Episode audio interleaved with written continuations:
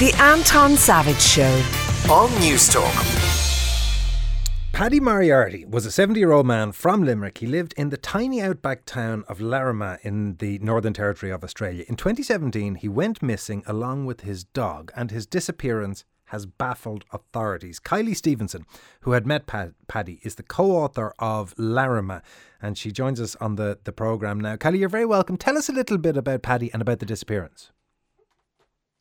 Yeah, so Paddy uh, had come, as you said, from Ireland. He moved to Australia when he was a young man. He was about 19. It was in the 60s. And he worked on cattle stations across the Northern Territory just as a ringer, as a gardener, a caretaker, various positions. Uh, he eventually settled in a town called Larrimah, which is about 500 kilometres south of Darwin, which is the capital of the Northern Territory. So it's quite a remote place. Uh, it's a very small place. At the time he was living there, there was around 12 people. That was the whole population of the town. And on the 16th of December 2017, he went and did his his usual evening routine. Went over to the the Larrimah Hotel, the pub, and had a few beers. Uh, had a bit of a chat to people. Then he jumped on his quad bike with his dog Kelly. They rode sort of 800 meters up the highway back over to their place, and he hasn't been seen since. And this week, a coroner said that it is his belief that he was murdered as part of a feud. Yeah, that's correct. So Larrimah is quite an unusual town, not only in its size, but also the fact that for a very long time, all the people living there haven't really gotten along all that well. And Paddy was a part of that. He and his closest neighbour, a woman named Fran Hodgetts, who ran a small tea house on the highway there, she and him had been fighting for oh, about a decade, I think. Um, he she'd accused him of stealing property from her for of poisoning her plants of doing various things and and it had kind of escalated over the years to her calling the police to there being uh, an attempt at getting a court order for him to stay away from her and she was giving it back to him as well so one of the things that would often happen was there is roadkill on the highway there and he would um, Paddy would pick up, you know, a dead kangaroo and throw it over Fran's fence. Then she might grab it and throw it back over his fence. And that kind of thing was happening quite a lot. So when the initial uh, investigation began and detectives went down there and started looking into it and realised this had been going on for quite some time in Larrimah, that became part of their investigation. And, and that's where the coroner has landed this week.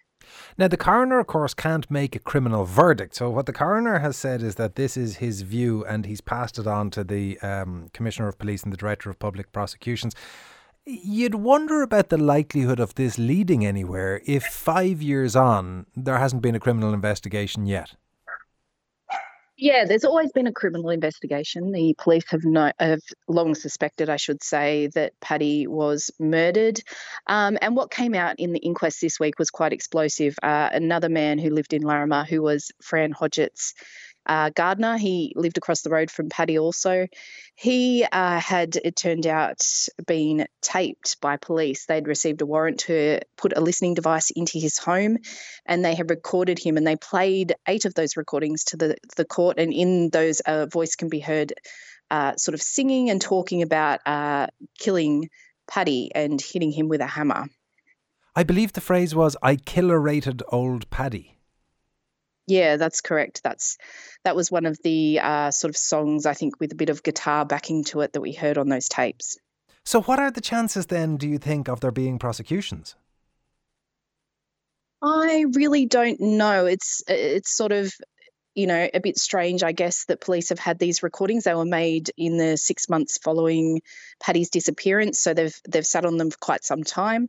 The inquest. This is the second half of it. The first half of it was heard six months after Paddy disappeared because a lot of the residents in Larrimah are older, so they wanted to get their evidence while it was possible. And yeah, they had they had these tapes when that initial hearing went ahead, uh, but didn't act on them and didn't use them in that hearing. So it's a bit unusual, and we're not really sure why they've done that. But um, yeah, we're hoping that there will be some news on that soon. And briefly, Kylie, what has been the legacy of this on the town? Because as you say, this is a, a, small town in the Northern Territory of Australia. I assume everybody knows everybody else, and everybody must be keenly aware of what's happened. Oh yeah, definitely. In a town of twelve people, there's not much escaping this, and uh, and as you said earlier, it's sort of this case that has become well known internationally. But um, the community in Larrimah, I think now is uh, a few people have left. Uh, one man has passed away since since Paddy disappeared, and it's sort of brought the town together a little bit. I think I know last night they were all down at the pub celebrating one resident's birthday. I think the whole town was there. So, you know, things have changed for them, but also I guess this hangs over them, and, and they're still waiting for an answer.